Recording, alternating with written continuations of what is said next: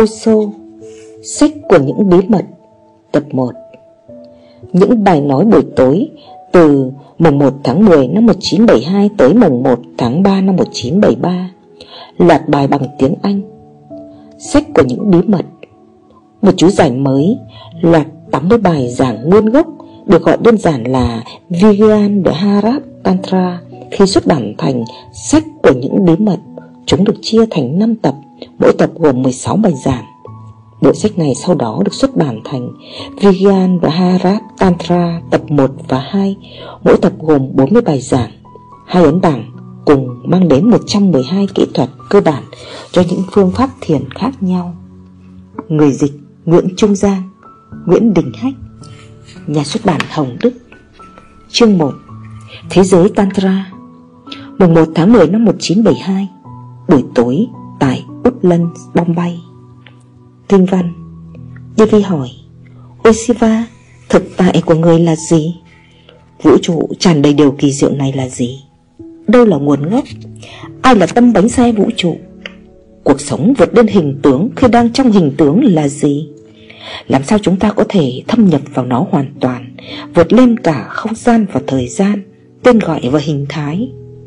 Xin người hãy làm sáng tỏ Những hoài nghi của thần một vài điểm giới thiệu. Đầu tiên Thế giới của Vijana Bhadrana Tantra không phải là tri thức Nó không phải là triết học. Tantra là tên gọi một phong cách thiền Và nghi lễ đã phát sinh ở Ấn Độ Không muộn hơn so với thế kỷ thứ năm trước công nguyên. Học thuyết là vô nghĩa đối với nó.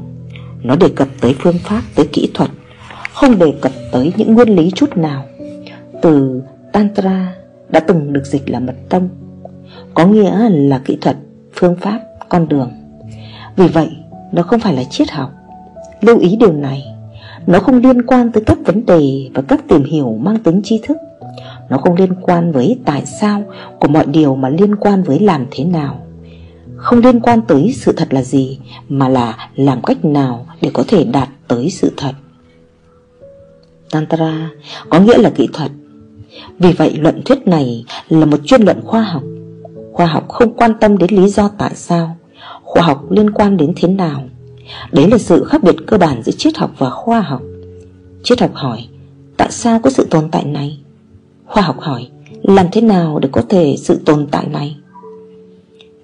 Thời điểm bạn đặt câu hỏi làm thế nào, Thì phương pháp kỹ thuật trở nên quan trọng. Các lý thuyết trở thành vô nghĩa, Kinh nghiệm trở thành trung tâm. Tantra là khoa học, Tantra không phải là triết học. Hiểu được triết học là dễ dàng, Bởi vì chỉ có tri thức của bạn là cần đến. Nếu bạn có thể hiểu được ngôn ngữ, Nếu bạn có thể hiểu được khái niệm Thì bạn có thể hiểu được triết học. Bạn không cần phải thay đổi, Bạn không cần phải biến chuyển. Như bạn hiện nay, Bạn có thể hiểu được triết học, Nhưng không thể hiểu Tantra. Bạn rất cần một sự thay đổi, Đúng hơn, Là một sự biến đổi. Chỉ khi bạn đổi khác Thì bạn mới hiểu được Tantra. Vì Tantra không phải là một nhận định mang tính tri thức, Nó là một trải nghiệm. Tantra chỉ đến với bạn khi bạn sẵn sàng mở lòng đón nhận trải nghiệm đó. Triết học quan tâm tới tâm trí. Đầu của bạn là đủ, Tính toàn bộ của bạn là không cần thiết. Tantra cần bạn trong tính toàn bộ của bạn. Đó là một thách thức sâu sắc hơn. Bạn sẽ phải hoàn toàn trong tính toàn bộ đó. Nó không phải là phân mảnh một cách tiếp cận khác, Một thái độ khác, Một tâm trí khác Để đón nhận nó là cần tới. Vì điều này Devi đang đặt những câu hỏi nhìn bên ngoài mang tính triết học. Tantra bắt đầu với những câu hỏi của Devi Mọi câu hỏi có thể được giải quyết theo cách triết học. Sự thật là, Bất cứ câu hỏi nào cũng có thể được giải quyết theo hai cách, Triết học hoặc tính toàn thể, tri thức hoặc thiết thực. Ví dụ, nếu ai đó hỏi tình yêu là gì? Bạn có thể giải thích theo cách tri thức. Bạn có thể thảo luận. Bạn có thể đưa ra những lý thuyết. Bạn có thể tranh luận về một giả thuyết cụ thể. Bạn có thể tạo ra một hệ thống, một học thuyết và bạn có thể đã không biết đến tình yêu chút nào. Để tạo ra một học thuyết, kinh nghiệm là không cần thiết. Thực ra là ngược lại.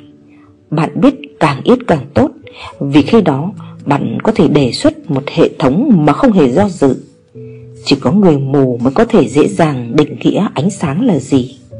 Khi bạn không biết thì bạn lại mạnh dạn. Không biết thì luôn táo bạo, Biết thì e ngại. Và bạn càng biết nhiều, Bạn càng cảm thấy đất dưới chân đang tan chảy. Càng biết nhiều, Bạn càng cảm thấy mình thiếu hiểu biết đến thế nào. Và những người thực sự sáng suốt, Họ trở nên không biết. Họ trở nên đơn giản như đứa trẻ Hoặc đơn giản như những kẻ ngốc. Bạn biết càng ít càng tốt. Để là triết học, Là giáo điều, Là lý luận thì dễ. Giải quyết một vấn đề theo cách tri thức Thì rất dễ dàng. Nhưng giải quyết một vấn đề theo cách thiết thực Không chỉ là suy nghĩ về nó, Mà là sống nó, Trải qua nó Để bản thân bạn được biến chuyển qua nó Là điều khó. Nghĩa là để biết tình yêu, Người ta sẽ phải yêu. Điều ấy là nguy hiểm, Vì bạn sẽ không còn giữ nguyên như cũ. Trải nghiệm này sẽ thay đổi bạn. Thời điểm bạn bước vào yêu Là bạn bước vào một người khác.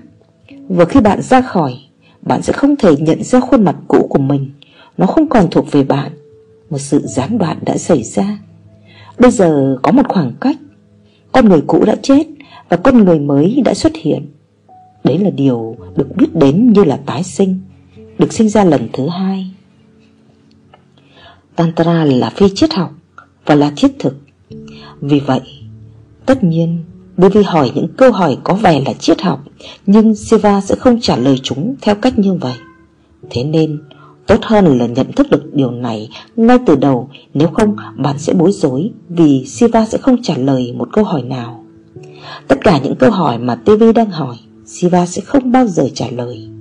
Và dẫu vậy, Ông vẫn trả lời. Và sự thực là chỉ có ông đã trả lời chúng Và không phải ai khác, Nhưng trên một bình diện khác. Nên vi hỏi, Thực tại của Ngài là gì?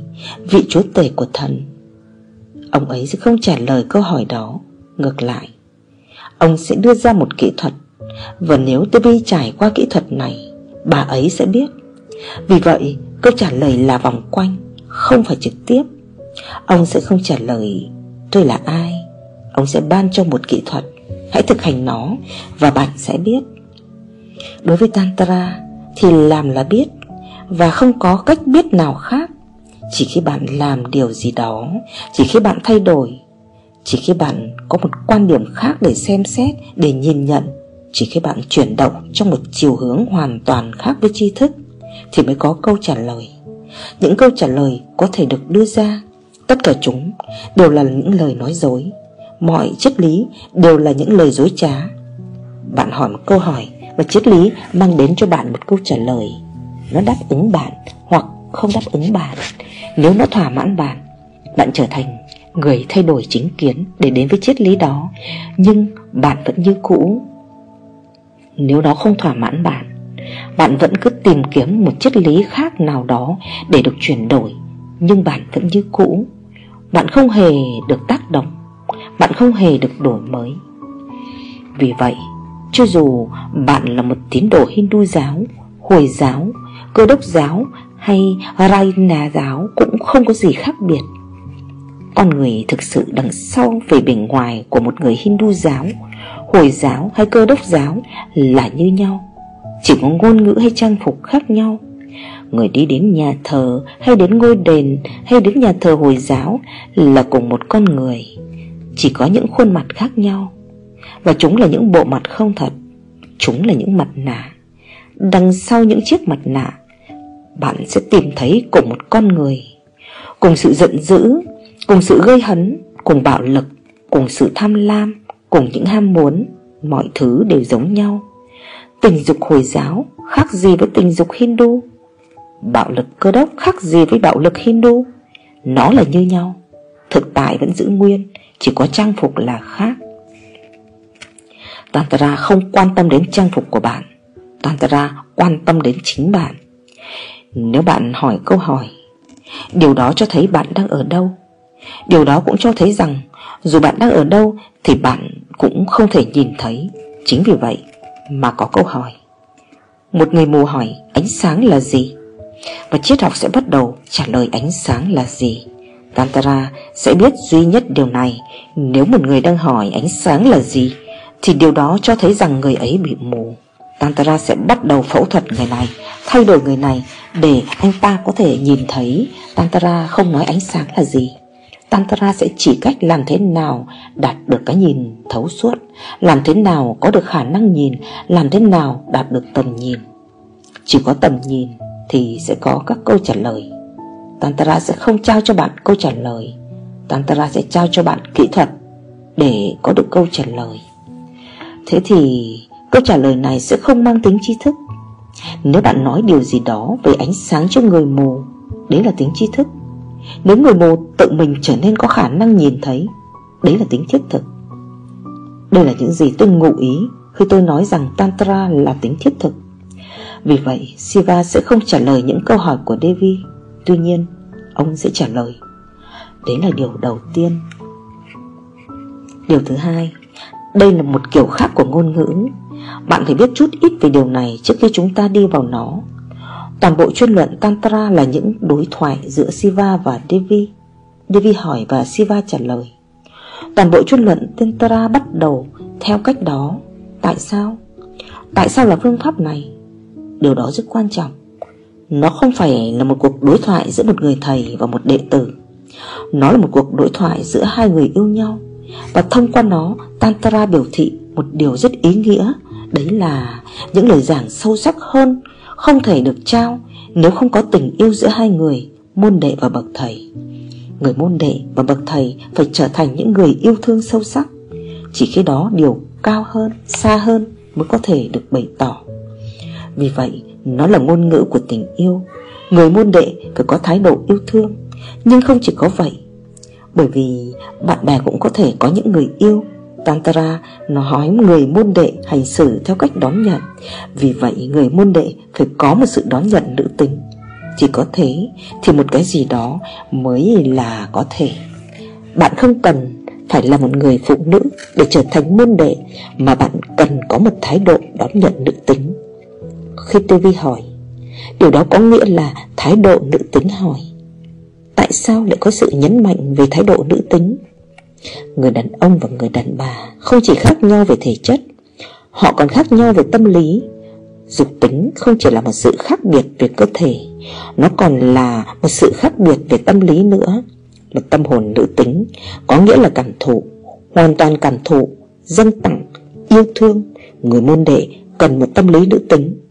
Nếu không, Người đó sẽ không thể học hỏi. Bạn có thể hỏi, Nhưng nếu bạn không cởi mở thì bạn không thể được trả lời. Bạn có thể được hỏi một câu hỏi và vẫn giữ khép kín thế thì câu trả lời không thể thâm nhập vào bạn. Những ô cửa của bạn bị khép lại. Bạn bị tê liệt. Bạn không cởi mở. Phẩm chất đón nhận nữ tính có nghĩa là sự đón nhận như dạ con sâu bên trong để bạn có thể đón nhận. Và không chỉ có thế, còn nhiều điều nữa được hàm chứa Người phụ nữ không chỉ đang đón nhận một cái gì đó, Thời điểm cô ấy đón nhận nó Nó trở thành một phần của cơ thể cô, Đứa trẻ được đón nhận. Người phụ nữ thụ thai, Khoảnh khắc thụ thai, Đứa trẻ đã trở thành một phần của cơ thể nữ tính. Nó không phải là xa lạ, Nó không phải là bên ngoài, Nó đã được hấp thụ. Bây giờ, đứa trẻ sẽ sống Không phải như một cái gì đó thêm vào người mẹ, Mà như là một phần. Đúng như người mẹ. Và đứa trẻ không chỉ được đón nhận, Cơ thể nữ tính trở nên sáng tạo. Đứa trẻ bắt đầu phát triển. Người môn đệ cần tính đón nhận như dạng con. Bất cứ điều gì nhận được thì cũng không phải là sự thu thập kiến thức sơ cứng. Nó phải phát triển trong bạn. Nó phải trở thành máu và xương bạn. Bây giờ, nó phải trở thành một phần. Nó phải phát triển sự phát triển này sẽ thay đổi bạn, Sẽ biến đổi bạn. Người đón nhận. Chính vì vậy mà Tantra sử dụng phương sách này. Mọi chuyên luận bắt đầu với câu hỏi của Devi và câu hỏi của Siva. Devi là vợ của Siva, Là phần nữ tính của ông. Một điều nữa, Bây giờ tâm lý học hiện đại, Cụ thể là tâm lý học chuyên sâu, Nói rằng con người là cả hai, Đàn ông và đàn bà không có ai chỉ là nam Và không có ai chỉ là nữ. Mọi người đều là lưỡng dục. Cả hai giới tính đều hiện hữu. Đây là nghiên cứu gần đây nhất của phương Tây. Nhưng với Tantra thì điều này là một trong những khái niệm cơ bản nhất trong suốt hàng ngàn năm. Chắc bạn đã thấy một vài hình ảnh của Siva như là Adravasewa, một nửa đàn ông, một nửa đàn bà. Không có khái niệm nào khác giống như vậy trong toàn bộ lịch sử loài người. Siva được mô tả như là một nửa nam, một nửa nữ. Vì vậy, Devi không chỉ là một phối ngẫu mà là nửa kia của Siva. Và nếu người môn đệ không trở thành một nửa của bậc thầy Thì không thể chuyên trở những lời giảng cao hơn Những phương pháp bí truyền Khi bạn trở thành một Thì không còn nghi ngờ nữa Bạn là một với bậc thầy một đến hoàn toàn, Một đến sâu sắc, Không còn lý luận, Không còn logic, Không còn lý lẽ. Con người đơn thuần hấp thụ, Con người trở thành một bụng mẹ. Và khi đó, Việc giảng giải bắt đầu phát triển trong bạn Và thay đổi bạn. Chính vì vậy mà Tantra được viết bởi ngôn ngữ tình yêu. Một điều gì đó cũng phải được hiểu về ngôn ngữ tình yêu. Có hai loại ngôn ngữ Ngôn ngữ logic và ngôn ngữ tình yêu. Có những khác biệt cơ bản giữa hai loài. Ngôn ngữ logic là gây hấn, tranh luận, mạnh mẽ. Nếu tôi sử dụng ngôn ngữ logic Tôi trở nên gây hấn với tâm trí bạn. Tôi cố gắng thuyết phục bạn Thay đổi bạn Biến bạn thành một con rối. Lý lẽ của tôi là đúng và bạn là sai. Ngôn ngữ logic là vị kỷ Tôi là đúng và bạn là sai. Vì vậy tôi phải chứng minh rằng tôi đúng và bạn sai. Tôi không quan tâm đến bạn Tôi quan tâm đến cái tôi của tôi. Cái tôi của tôi luôn luôn đúng. Ngôn ngữ tình yêu là hoàn toàn khác. Tôi không quan tâm đến cái tôi của tôi Tôi quan tâm đến bạn. Tôi không quan tâm đến việc chứng tỏ điều gì đó. Đến việc tăng thêm bản ngã của tôi Tôi quan tâm đến việc giúp bạn. Đấy là lòng từ bi để giúp bạn trưởng thành, Giúp bạn biến chuyển, Giúp bạn được tái sinh. Thứ hai, Logic sẽ luôn luôn là tri thức. Các khái niệm và các nguyên lý sẽ là quan trọng, Lập luận sẽ là quan trọng. Của ngôn ngữ tình yêu, Những gì được nói là không đáng kể, Đúng hơn. Đó là cách nó được nói. Cái vỏ chứa, Từ ngữ không quan trọng, Nội dung, thông điệp quan trọng hơn. Nó là một cuộc nói chuyện, tâm truyền tâm, Không phải là một cuộc thảo luận tâm trí với tâm trí. Nó không phải là một cuộc tranh luận, Nó là mối giao cảm. Thế nên điều này là hiếm Devi đang ngồi trong lòng Siva và hỏi. Và Siva trả lời, Đấy là một cuộc đối thoại tình yêu, Không có xung đột. Như thể Siva đang nói với chính mình, Tại sao lại có sự nhấn mạnh này và vào tình yêu, ngôn ngữ tình yêu? Bởi vì nếu bạn đang trong tình yêu với bậc thầy của mình, Thì toàn bộ hình thái thay đổi, Nó trở nên khác đi Khi đó bạn đang không nghe thấy lời của thầy. Khi đó bạn đang uống ông ấy Khi đó ngôn từ là không thích hợp Sự thực là sự im lặng giữa những lời nói trở nên ý nghĩa hơn Những gì ông ấy nói có thể có ý nghĩa hoặc có thể không mà ánh mắt của ông ấy, cử chỉ của ông ấy, lòng từ bi, tình yêu của ông ấy mới chính là ý nghĩa. Chính vì vậy mà Tantra có một cách thức cố định, một cấu trúc.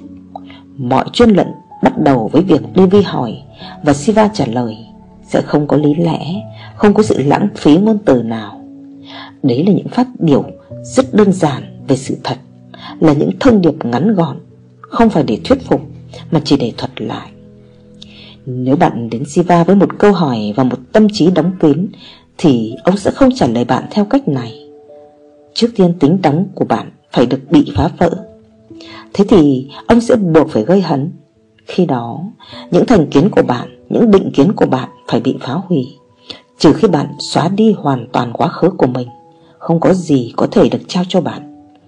Nhưng với người vợ Devi của ông thì điều này không phải như vậy. Với Devi không có quá khứ. Hãy nhớ rằng Khi bạn đang chìm sâu trong tình yêu Thì tâm trí bạn không còn hiện hữu. Không có quá khứ Chỉ có giây phút hiện tại trở thành tất cả. Khi bạn đang yêu thì hiện tại là thời gian duy nhất. Bây giờ là tất cả. Không có quá khứ, Không có tương lai.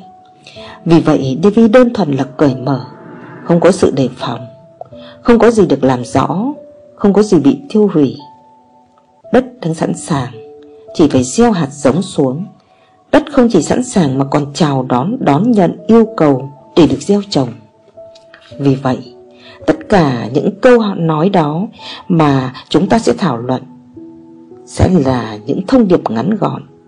Chúng chỉ là những câu kinh Nhưng mỗi câu kinh, mỗi thông điệp ngắn gọn Được đưa ra bởi Siva là đáng giá như một kinh Veda Đáng giá như một thánh kinh Đáng giá như một kinh Quran. Mỗi một câu nói có thể trở thành cơ sở của một kinh lớn. Những kinh sách là lý lẽ. Bạn phải đề xuất, bảo vệ, tranh luận. Ở đây không có lý lẽ, Chỉ đơn giản là những câu nói của tình yêu.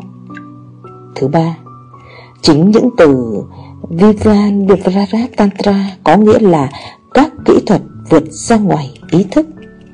Vigyan có nghĩa là ý thức. Bhairat có nghĩa là trạng thái bên ngoài ý thức. Và Tantra có nghĩa là phương pháp Phương pháp vượt ra ngoài ý thức. Đây là siêu giáo lý, Không có giáo lý nào. Chúng ta là vô ý thức. Vì vậy mọi thuyết giảng tôn giáo đều đề cập tới việc làm thế nào Để vượt ra khỏi vô minh Làm thế nào để có ý thức. Ví dụ Krishnamurti, Zen Tất cả họ đều quan tâm tới việc làm thế nào để tạo ra nhiều ý thức hơn Bởi vì chúng ta là vô ý thức. Vậy làm thế nào để nhận biết hơn, tỉnh táo hơn? Từ vô minh Làm thế nào tiến tới ý thức? Nhưng Tantra nói rằng Đấy là một nhị nguyên, Vô ý thức và ý thức. Nếu bạn di chuyển từ vô minh đến ý thức, Bạn đang di chuyển từ cực này đến cực kia, Hãy vượt lên cả hai. Nếu bạn không vượt lên cả hai, Bạn không bao giờ có thể đạt tới tối thượng. Thế nên không phải là vô ý thức Cũng không phải là ý thức. Chỉ vượt lên, Chỉ hiện hữu. Hãy không là ý thức, hay vô ý thức. Chỉ hiện hữu. Điều này sẽ vượt lên yoga, Vượt lên zen, Vượt lên mọi giáo lý. Vigyan có nghĩa là ý thức Và với hai rap là một thuật ngữ riêng, Một thiện ngữ Tantra dành cho người đã vượt lên. Chính vì vậy mà Shiva được biết đến như là Bhairat Và Devi được biết đến như là Bhairavi, Là những người đã vượt lên những nhị nguyên. Theo kinh nghiệm của chúng ta Chỉ có tình yêu mới có thể đem đến một cái nhìn thoáng qua Chính vì vậy mà tình yêu trở thành phương cách rất cơ bản để truyền đạt sự sáng suốt của Tantra. Theo kinh nghiệm của chúng ta, chúng ta có thể nói rằng chỉ có tình yêu là một cái gì đó vượt lên nhị nguyên. Khi hai người yêu nhau, khi họ càng đi sâu hơn vào nó, họ càng ít là hai mà càng trở nên là một. Và xuất hiện một điểm lúc đã đạt tới đỉnh. Khi đó, họ là hai, chỉ là ở bên ngoài. Bên trong họ là một. Họ đã vượt lên tính nhị nguyên. Chỉ theo ý nghĩa này Câu Giêsu nói Thượng Đế là yêu thương Mới trở nên có ý nghĩa. Và trong khung cảnh khác thì không. Theo kinh nghiệm của chúng ta Tình thương yêu là gần nhất với Thượng Đế. Không phải Thượng Đế đang yêu như tín đồ, cơ đốc cứ giải thích Rằng Thượng Đế có một tình yêu của người cha dành cho bạn Vô nghĩa, Thượng đế là yêu thương, Là một phát biểu tantra. Nó có nghĩa là tình yêu Là thực tại duy nhất trong kinh nghiệm của chúng ta Để đạt đến gần nhất với Thượng đế, Với đấng linh thiêng. Tại sao? Bởi vì trong tình yêu, Trạng thái hòa làm một, Trạng thái hợp nhất Được cảm nhận. Vẫn là hai cơ thể. Nhưng một cái gì đó vượt lên cơ thể, Hòa vào nhau Và trở thành một. Chính vì thế, có quá nhiều sự khao khát tình dục. Sự khao khát thực sự là với sự hợp nhất. Nhưng sự hợp nhất này không phải là tình dục. Trong quan hệ tình dục, Hai cơ thể chỉ có một cảm giác nhầm tưởng là trở thành một. Nhưng chúng không phải là một. Chúng chỉ tham gia cùng nhau. Nhưng có một khoảnh khắc khi cả hai cơ thể quân mình trong người khác Và sự hòa làm một về mặt thực thể nào đó được cảm nhận. Khao khát này không phải là xấu, Nhưng nếu chỉ dừng lại ở đó là nguy hiểm. Khao khát này cho thấy một sự thôi thúc sâu hơn Để cảm nhận một sự hợp nhất. Trong tình yêu, Trên một bình diện cao hơn, Con người bên trong chuyển động, Hòa vào người kia Và có một cảm giác về sự hợp nhất. Tính đối ngẫu tan biến chỉ trong tình yêu phi đối ngẫu này, Chúng ta có thể có một cảm nhận thoáng qua Về những gì là trạng thái của Bhairab Chúng ta có thể nói rằng trạng thái của Bhairab là tình yêu tuyệt đối, Mà ở đó không có sự trở lại. Từ đỉnh cao của tình yêu, Đó không có nơi trở lại. Nó giữ nguyên trên đỉnh. Chúng ta đã làm ra nơi ở của Siva trên Kailat Đó đơn giản chỉ là biểu tượng. Đó là đỉnh cao nhất, Đỉnh linh thiêng nhất. Chúng ta đã làm ra nơi đó của Siva. Chúng ta có thể đến đó, Nhưng chúng ta sẽ phải đi xuống. Nó không thể là nơi trú ngụ của chúng ta. Chúng ta có thể tiến hành một cuộc hành hương.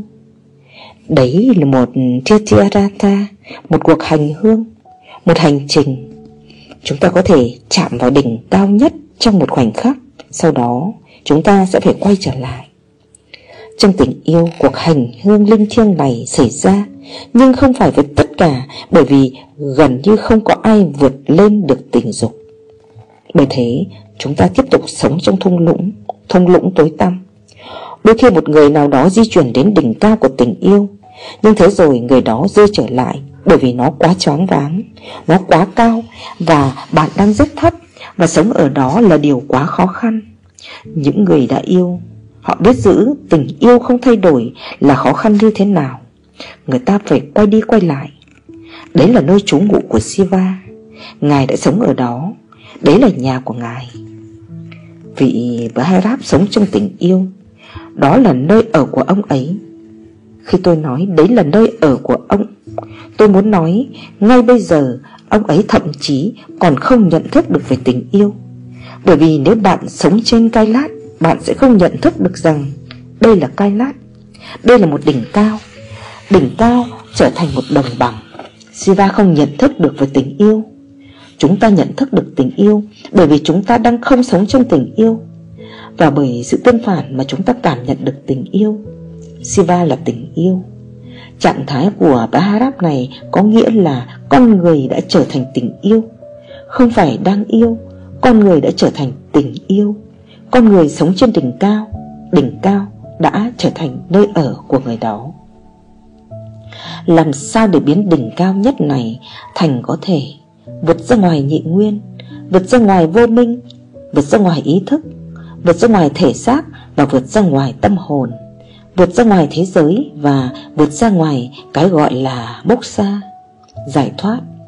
Làm thế nào để đạt được đỉnh cao này? Kỹ thuật là Tantra, nhưng Tantra là kỹ thuật thần túy. Vì thế sẽ khó hiểu. Trước tiên chúng ta hãy hiểu các câu hỏi, những gì Devi đang hỏi. Ôi Siva, những gì là thực tại của người? Tại sao lại là câu hỏi này? Bạn cũng có thể hỏi câu hỏi này Nhưng nó sẽ không mang cùng một ý nghĩa Vì vậy hãy cố hiểu tại sao Devi hỏi Những gì là thực tại của người Devi đang trong tình yêu sâu sắc khi bạn đang trong tình yêu sâu sắc. Lần đầu tiên bạn gặp được thực tại bên trong. Thế thì Siva không có hình dạng. Thế thì Siva không còn là cơ thể. Khi bạn đang ở trong tình yêu, Cơ thể của người yêu rơi xuống, Biến mất. Hình dạng không còn và vô hình dạng được biểu lộ. Bạn đang đối mặt với một vực thẳm. Chính vì vậy mà chúng ta rất sợ tình yêu. Chúng ta có thể đối mặt với một cơ thể. Chúng ta có thể đối mặt với một khuôn mặt. Chúng ta có thể đối mặt với một hình dáng, Nhưng chúng ta sợ đối mặt với một vực thẳm. Nếu bạn yêu một ai đó, Nếu bạn yêu thực sự Cơ thể người đó buộc phải biến mất. Trong một vài khoảnh khắc cao trào, Đỉnh, Hình tướng sẽ tan biến Và thông qua người yêu, Bạn sẽ đi vào vô hình tướng. Chính vì thế mà chúng ta sợ. Nó đang rơi vào một vực thẳm không đáy. Vì vậy câu hỏi này không chỉ đơn giản là một sự tò mò. Ôi Siva Những gì là thực tại của người? Chắc Deva đã yêu hình tướng Mọi điều đều bắt đầu theo cách đó. Bà chắc là đã yêu người này như một người đàn ông. Và bây giờ, khi tình yêu đã trưởng thành, Khi tình yêu đã nở rộ, Thì người đàn ông này đã biến mất. Ông đã trở thành vô hình tướng. Bây giờ ông ấy cũng không cảm thấy ở đâu. Ôi Siva Những gì là thực tại của người? Đó là một câu hỏi Được hỏi trong khoảnh khắc tình yêu rất mãnh liệt. Và khi những câu hỏi này nảy sinh, Chúng trở nên khác đối với cái tâm trí Tạo ra những câu hỏi này. Vì vậy, hãy tạo ra tình huống, Khung cảnh cho câu hỏi trong tâm trí bạn. Baby chắc phải bối rối Siva đã biến mất. Khi tình yêu lên đến đỉnh cao của nó Thì người yêu biến mất. Tại sao điều này xảy ra? Điều này xảy ra vì thực ra mọi người đều là vô hình tướng. Bạn không phải là cơ thể. Bạn di chuyển như một cơ thể. Bạn sống như một cơ thể, Nhưng bạn không phải là cơ thể. Khi chúng ta nhìn thấy một người nào đó từ bên ngoài, Thì người đó là một cơ thể. Tình yêu thâm nhập từ bên trong. Khi đó, chúng ta đang không nhìn thấy con người từ bên ngoài.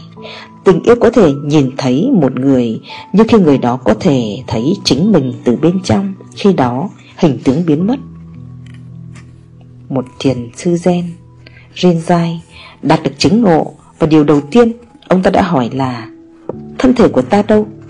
Thân thể của ta đã biến đi đâu? Và ông ta bắt đầu tìm kiếm Ông gọi các môn đệ của mình và nói, Hãy đi và tìm xem thân thể của ta ở đâu Ta đã mất thân thể của mình Ông đã đi vào vô hình tướng. Bạn cũng là một sự tồn tại vô hình tướng, Nhưng bạn biết mình không trực tiếp, Mà từ đôi mắt của những người khác.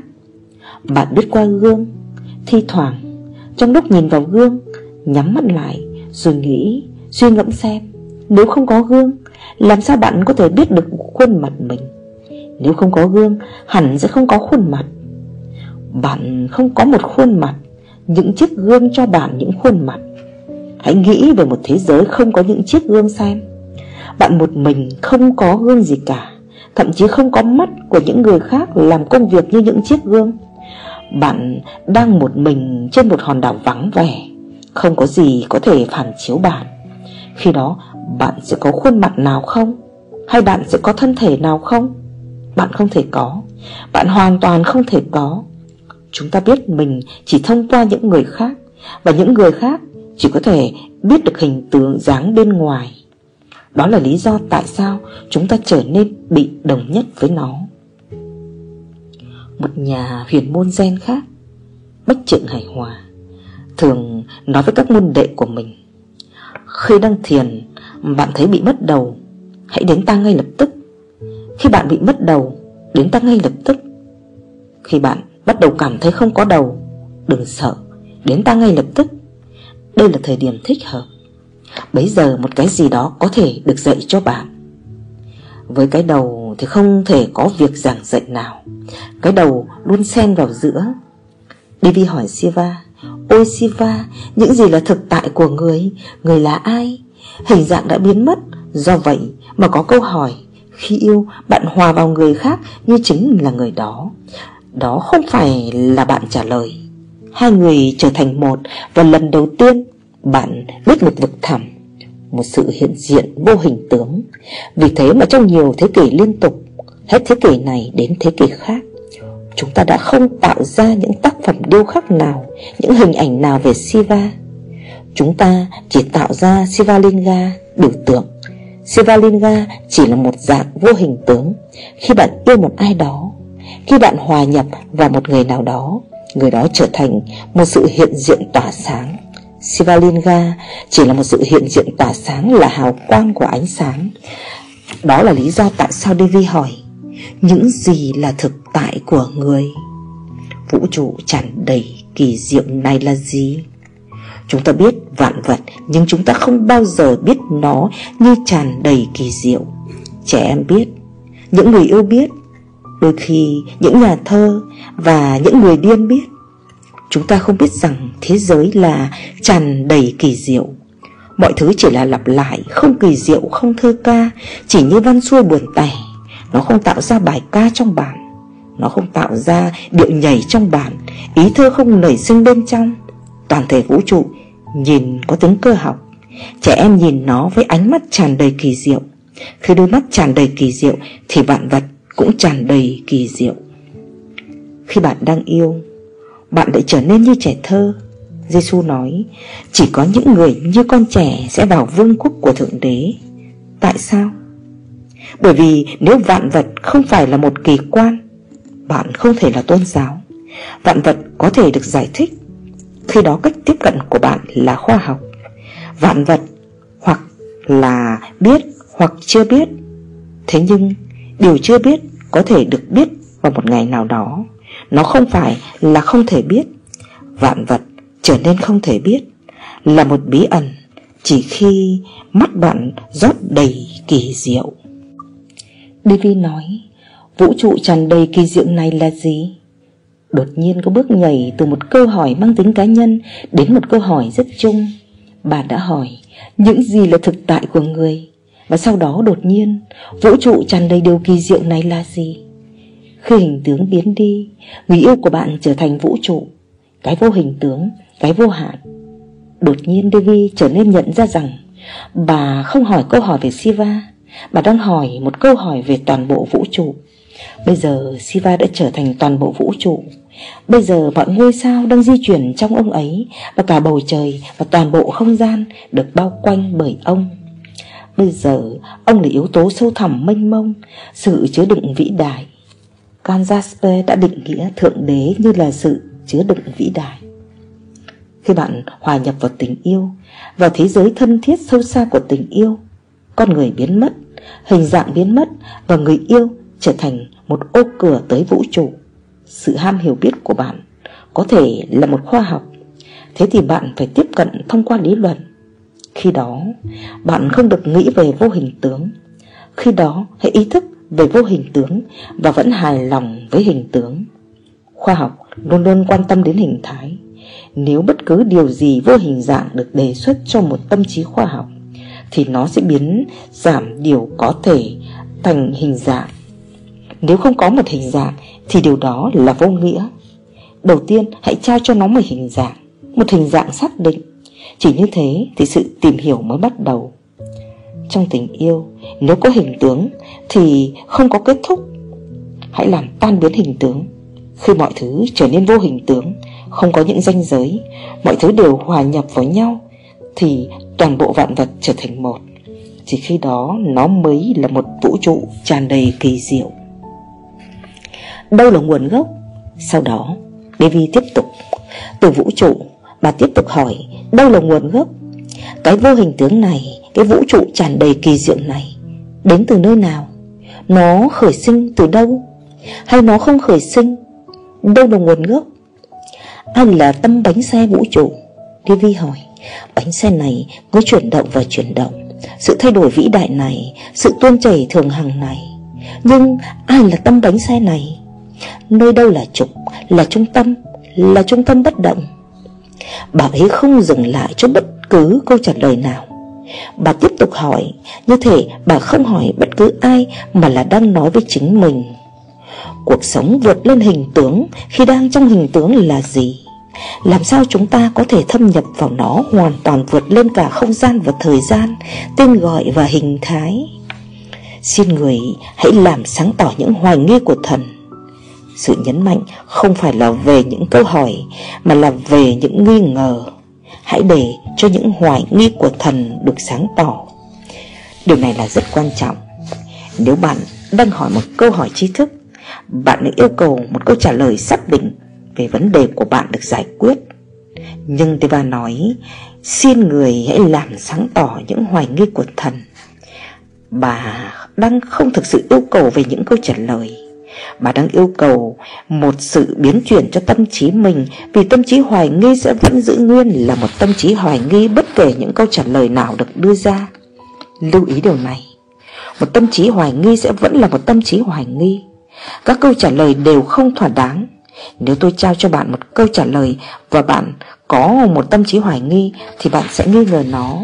Nếu tôi trao cho bạn một câu trả lời khác, Bạn cũng sẽ nghi ngờ nó. Bạn có một tâm trí hoài nghi. Tâm trí hoài nghi có nghĩa là bạn sẽ đặt một dấu hỏi lên bất cứ điều gì. Vì vậy, những câu trả lời là vô ích.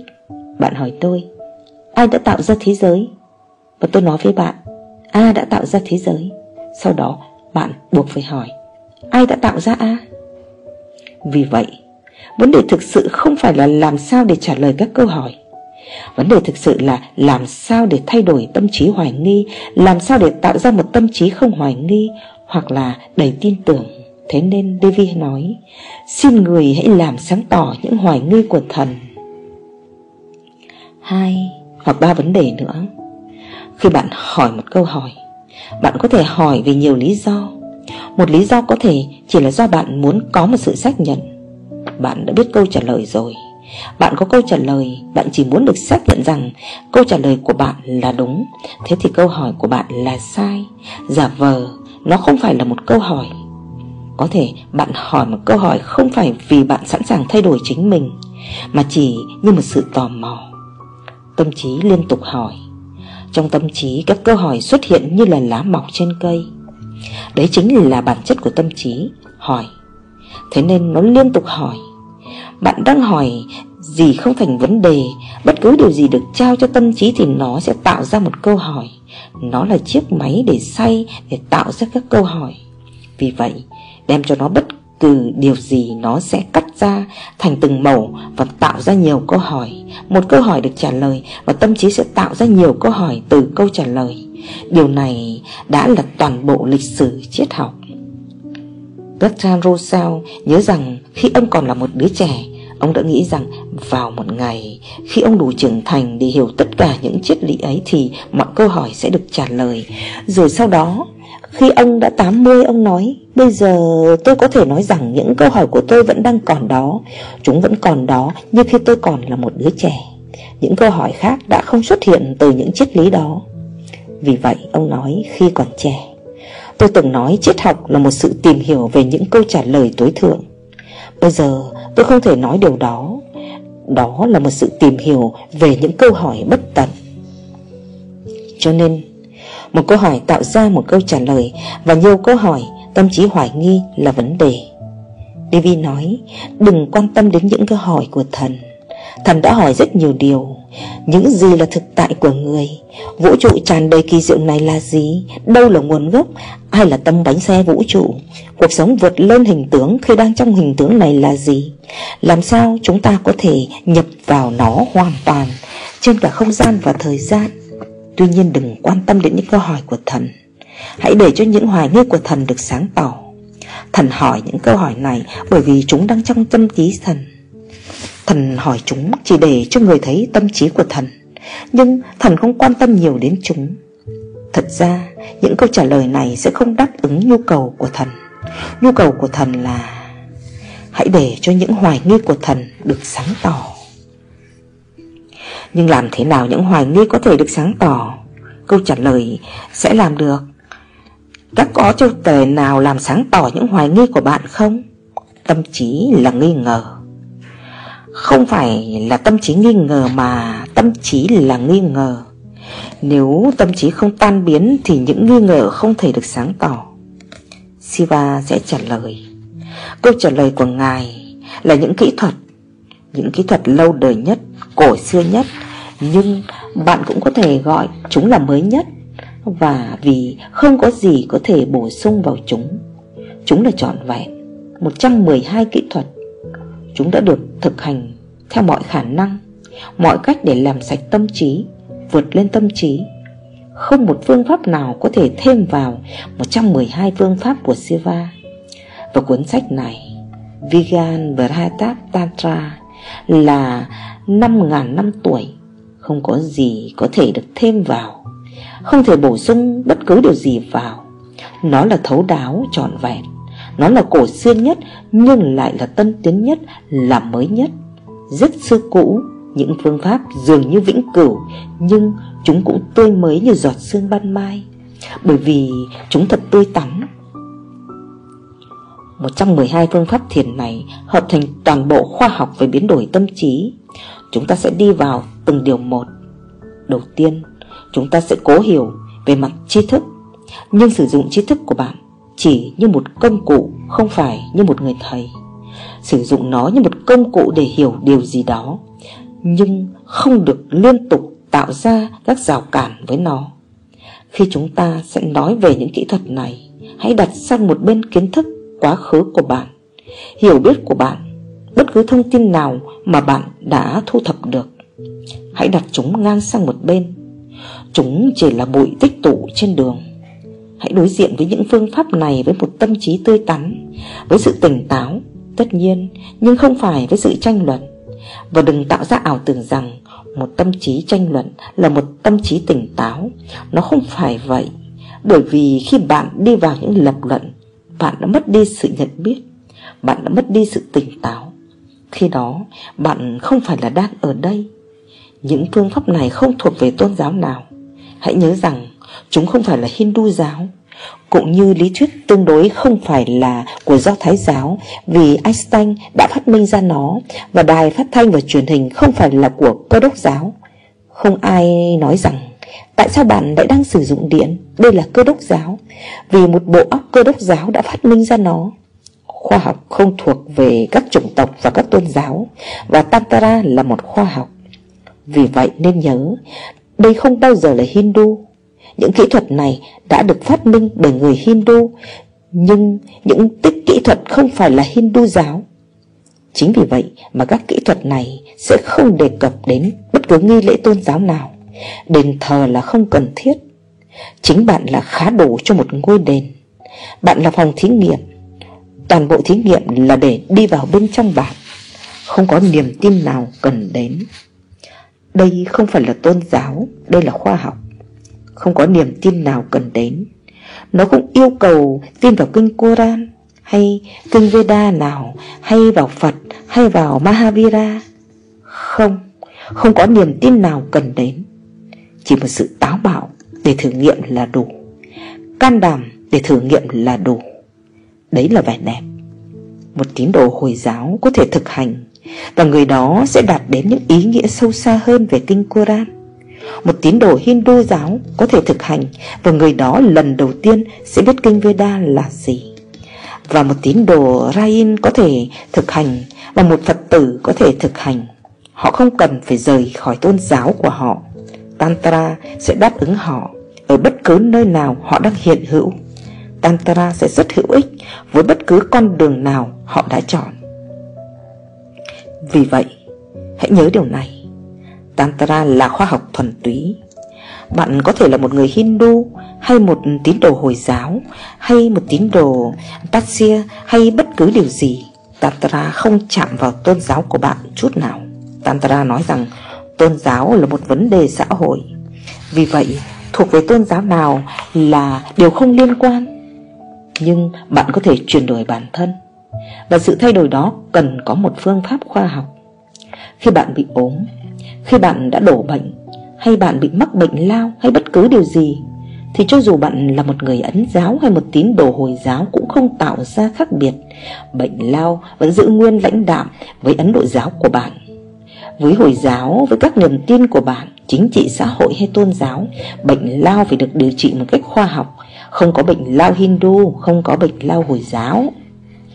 Bạn thiếu hiểu biết, bạn đang trong xung đột Bạn đang mơ ngủ đây là một căn bệnh Căn bệnh tâm linh. Bệnh này phải được điều trị bằng Tantra. Bạn không liên quan, Niềm tin của bạn không liên quan. Chỉ là một sự ngẫu nhiên mà bạn được sinh ra ở đâu đó Và một người khác được sinh ra ở một nơi khác. Đây chỉ là một sự ngẫu nhiên. Tôn giáo của bạn là một sự ngẫu nhiên, Thế nên đừng bám víu vào nó. Hãy sử dụng phương pháp khoa học nào đó để biến đổi bản thân mình. Tantra không phải là rất nổi tiếng và thậm chí nếu nó được biết đến, Nó bị hiểu lầm rất nhiều. Có những lý do cho điều đó. Một khoa học càng ở tầm cao Và càng thuần túy Thì càng ít có khả năng rằng công chúng sẽ biết về nó. Chúng ta chỉ nghe nói tên của lý thuyết tương đối. Người ta thường nói rằng chỉ có 12 người hiểu được nó khi Einstein còn sống. Trên toàn thế giới, chỉ có một tá bộ óc có thể hiểu được nó ngay cả với Einstein, Việc làm cho người nào đó hiểu được nó, Làm cho nó có thể hiểu được Cũng là điều khó, Bởi vì nó vượt lên quá cao, Nó vượt lên trên đầu bạn. Nhưng nó có thể được hiểu.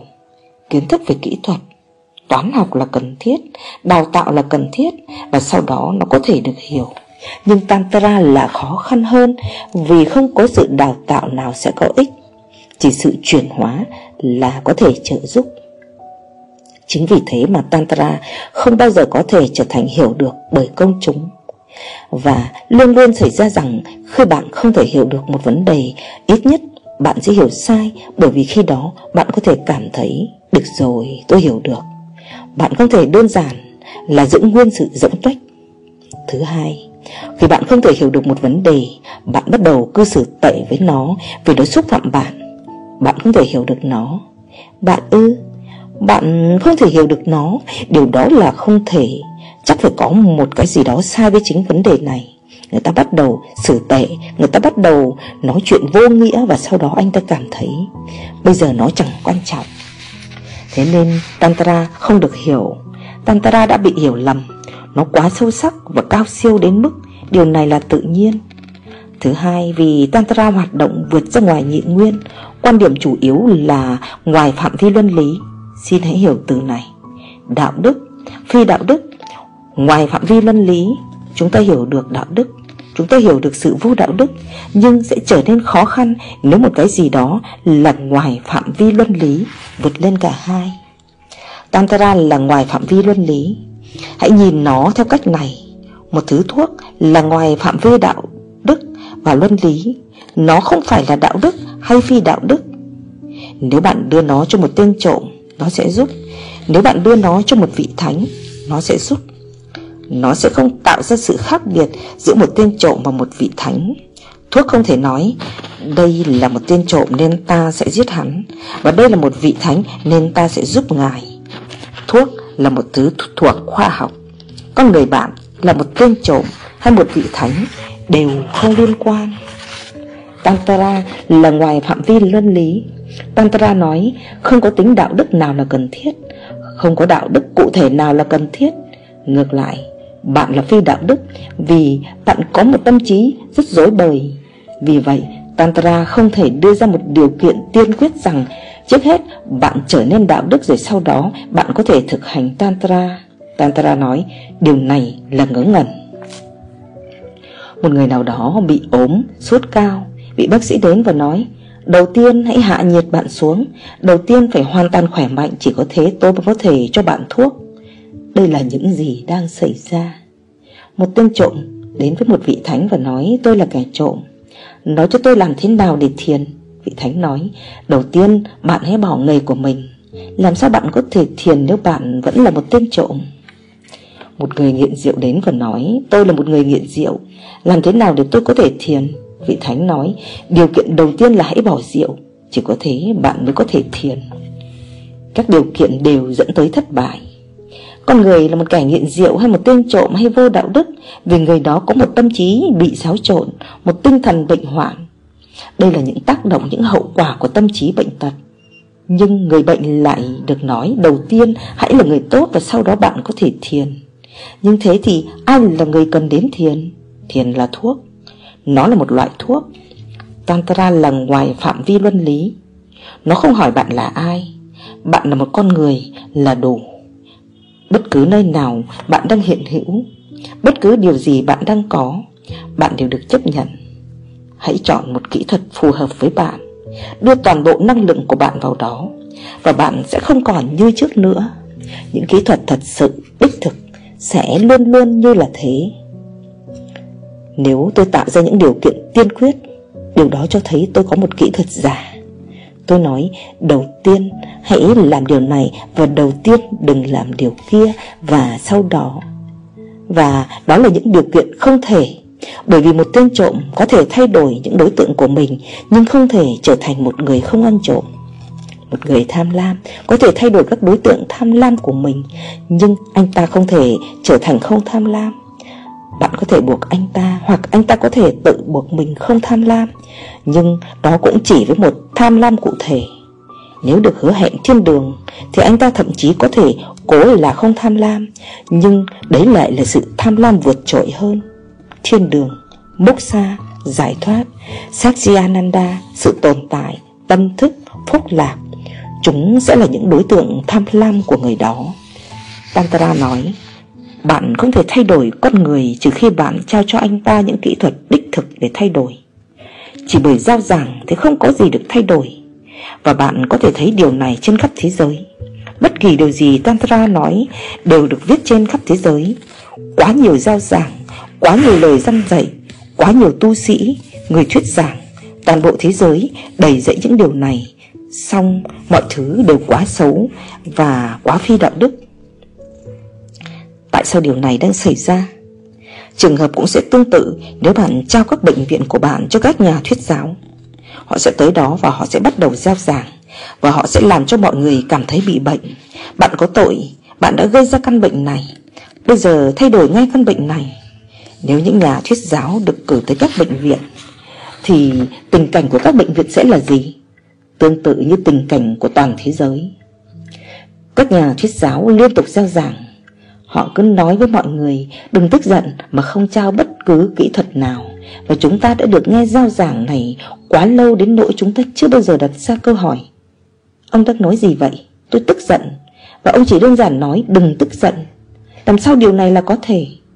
Khi tôi tức giận, có nghĩa là tôi đang giận dữ. Và ông chỉ nói với tôi, đừng tức giận. Như vậy, tôi chỉ có thể kìm nén bản thân mình nhưng điều đó sẽ gây ra tức giận hơn. Điều đó sẽ tạo ra tội lỗi. Bởi vì nếu tôi cố thay đổi và không thể thay đổi bản thân mình, Điều đó sẽ tạo ra sự thấp kém. Nó mang lại cho tôi một cảm giác có lỗi, Rằng tôi không có khả năng, Tôi không thể chiến thắng sự tức giận của mình. Không ai có thể giành chiến thắng. Bạn cần những vũ khí nào đó, Bạn cần những kỹ thuật nào đó Vì sự tức giận của bạn Chỉ là dấu hiệu của tâm trí rối loạn. Hãy thay đổi tâm trí rối loạn Và dấu hiệu sẽ thay đổi. Sự tức giận đang cho thấy những gì bên trong, Thay đổi bên trong Và bên ngoài sẽ thay đổi. Vì vậy, Tantra không liên quan tới cái gọi là đạo đức của bạn. Thực ra, nhấn mạnh vào đạo đức là tầm thường, Thấp hèn. Điều đó là vô nhân đạo. Nếu ai đó đến nói với tôi Và tôi nói, Trước tiên hãy bỏ lại sự tức giận, Trước tiên hãy bỏ lại dục tính Hãy bỏ lại điều này, điều kia Thế thì tôi là vô nhân đạo. Điều tôi đang nói là không thể. Và sự không thể đó sẽ làm cho con người này cảm thấy trong lòng sự tầm thường. Anh ta sẽ bắt đầu cảm thấy thấp kém. Anh ta sẽ bị giảm giá trị bên trong theo cái nhìn của chính mình. Nếu anh ta cố làm điều không thể Thì anh ta sẽ là một người thất bại. Và khi anh ta là người thất bại Anh ta sẽ bị thuyết phục rằng anh là một tội nhân. Các nhà truyền giáo đã thuyết phục toàn bộ thế giới rằng Các bạn là những người tội lỗi. Điều này tốt cho họ Bởi nếu bạn không bị thuyết phục Thì nghề nghiệp của họ không thể tiếp tục. Bạn phải là người tội lỗi Chỉ thế thì các nhà thờ, các ngôi đền và các thánh đường Mới có thể tiếp tục phát đạt. Con người bạn mang tội lỗi là sự thành công của họ. Tội lỗi của bạn là cơ sở cho mọi nhà thờ tối cao. Bạn càng tội lỗi hơn thì các nhà thờ sẽ không ngừng mọc lên càng cao. Chúng được xây dựng trên lỗi lầm của bạn, Trên tội lỗi của bạn, Trên phức cảm thấp hèn của bạn. Thế đó, Họ đã tạo ra một nhân loại thấp hèn. Tantra không quan tâm đến cái gọi là đạo đức của bạn, Những lề thói xã hội của bạn. Điều đó không có nghĩa rằng Tantra nói hãy là phi đạo đức không, Tantra không quá quan tâm đến đạo đức của bạn. Tới mức Tantra không thể nói hãy là phi đạo đức. Tantra đem đến cho bạn những kỹ thuật khoa học để thay đổi tâm trí. Và một khi tâm trí đổi khác thì tính cách của bạn sẽ đổi khác. Một khi cơ sở cấu trúc của bạn thay đổi thì toàn bộ dinh thự của bạn sẽ thay khác. Vì thái độ ngoài phạm vi luân lý này mà Tantra không thể dung thứ cho cái gọi là các thánh của các bạn. Tất cả họ đều đi ngược lại nó. Bởi vì nếu Tantra thành công, Thế thì mọi điều vô nghĩa này, Những thứ vẫn liên tục mang danh tôn giáo Sẽ phải dừng lại. Hãy nhìn điều này xem. Cơ đốc giáo đã chiến đấu rất nhiều chống lại sự phát triển khoa học. Tại sao? Chỉ vì nếu có sự phát triển khoa học trong thế giới vật chất, Thì thời gian để khoa học sẽ thâm nhập vào thế giới tâm lý và thế giới tâm linh không còn xa nữa. Vì vậy, cơ đốc giáo đã bắt đầu chống lại tiến bộ khoa học. Bởi vì khi bạn biết rằng bạn có thể thay đổi vật chất thông qua kỹ thuật, Thì trong một thời gian không quá xa, Bạn sẽ tới lúc biết rằng bạn có thể thay đổi tâm trí thông qua các kỹ thuật. Bởi vì tâm trí không là gì ngoài vật chất tinh tế. Đây là phát biểu Tantra. Tâm trí không là gì ngoài vật chất tinh tế. Nó có thể được thay đổi. Và một khi bạn có thể có một tâm trí khác, Bạn có một thế giới khác, Bởi vì bạn nhìn thông qua tâm trí, Thế giới bạn đang nhìn thấy. Bạn đang nhìn thấy theo một tâm trí cụ thể. Hãy thay đổi tâm trí. Và khi bạn nhìn thì có một thế giới khác.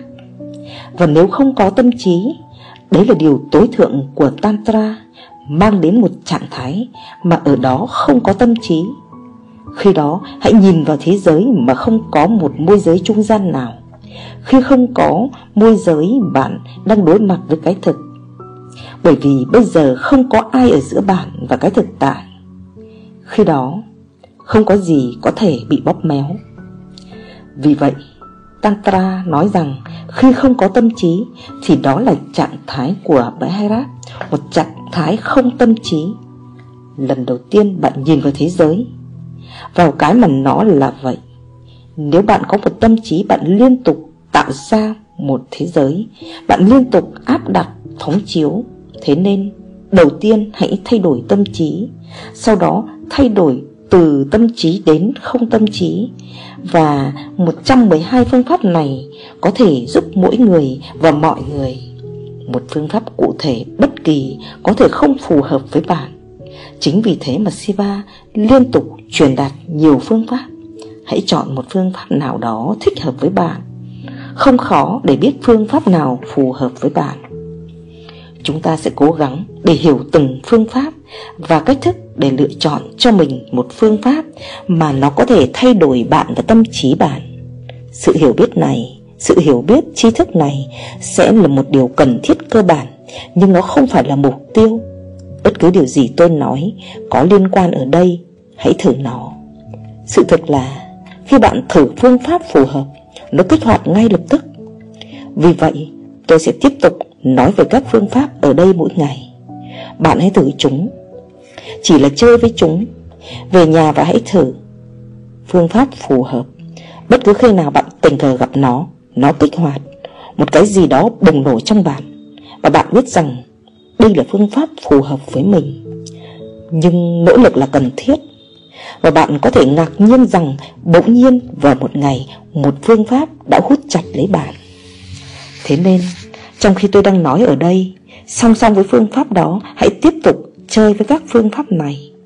Tôi nói chơi Bởi vì bạn không nên quá nghiêm trọng. Chỉ là chơi Một cái gì đó có thể thích hợp với bạn. Nếu nó thích hợp với bạn Thì nó là hệ trọng. Và thế thì hãy đi sâu vào nó Mạnh mẽ, trung thực. Với tất cả năng lượng của bạn, Với tất cả tâm trí bạn. Nhưng trước đó chỉ là chơi. Tôi đã thấy rằng trong khi bạn đang chơi, Tâm trí bạn cởi mở hơn. Trong khi bạn nghiêm túc, Tâm trí bạn không mới, Không mở, Nó bị đóng lại. Thế nên chỉ là chơi. Đừng quá nghiêm trọng, Chỉ là chơi. Và những phương pháp này rất đơn giản. Bạn có thể chỉ chơi với chúng. Hãy lấy ra một phương pháp Và chơi với nó ít nhất 3 ngày. Nếu nó mang lại cho bạn một cảm giác ham thích, nếu nó mang lại cho bạn một cảm giác khỏe mạnh, Nếu nó mang lại cho bạn một cảm giác nào đó Rằng phương pháp này là dành cho bạn, Thế thì hãy nghiêm túc về nó. Khi đó, bạn hãy quên đi những phương pháp khác, Không chơi với các phương pháp khác, Gắn bó với nó ít nhất là trong 3 tháng. Các phép lạ là có thể. Điều duy nhất là kỹ thuật này phải là dành cho bạn. Nếu kỹ thuật không phải dành cho bạn, Thì không có gì xảy ra. Thế thì, bạn có thể tiếp tục với nó trong nhiều kiếp sống liên tục, Nhưng không có gì sẽ xảy ra. Nếu phương pháp này là dành cho bạn, Thì thậm chí chỉ 3 phút cũng là đủ. Thế nên 112 phương pháp này có thể là một kinh nghiệm kỳ diệu cho bạn, Hoặc chúng có thể chỉ để nghe, Điều đó phụ thuộc vào bạn.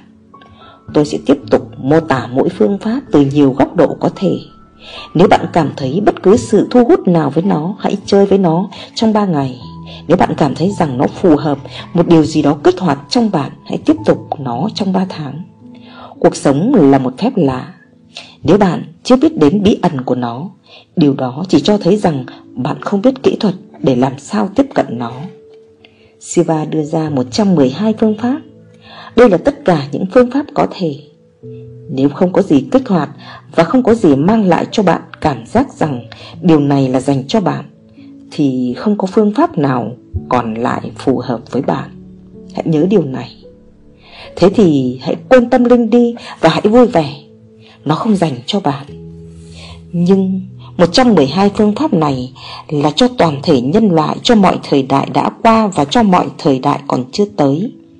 Chưa bao giờ có một người nào và sẽ không bao giờ có một người nào có thể nói, tất cả 112 phương pháp này đều vô ích với tôi. Không thể nào. Điều này là không thể. Mỗi loại tâm trí đều đã được tính đến. Mỗi loại tâm trí có thể đều đã được trao cho một kỹ thuật của Tantra. Có nhiều kỹ thuật dành cho con người còn chưa tồn tại Chúng là dành cho tương lai Có nhiều kỹ thuật không dành cho con người tồn tại bây giờ Chúng là dành cho quá khứ, Nhưng đừng lo, Có nhiều phương pháp dành cho bạn. Vì vậy, Chúng ta sẽ bắt đầu cuộc hành trình này từ ngày mai.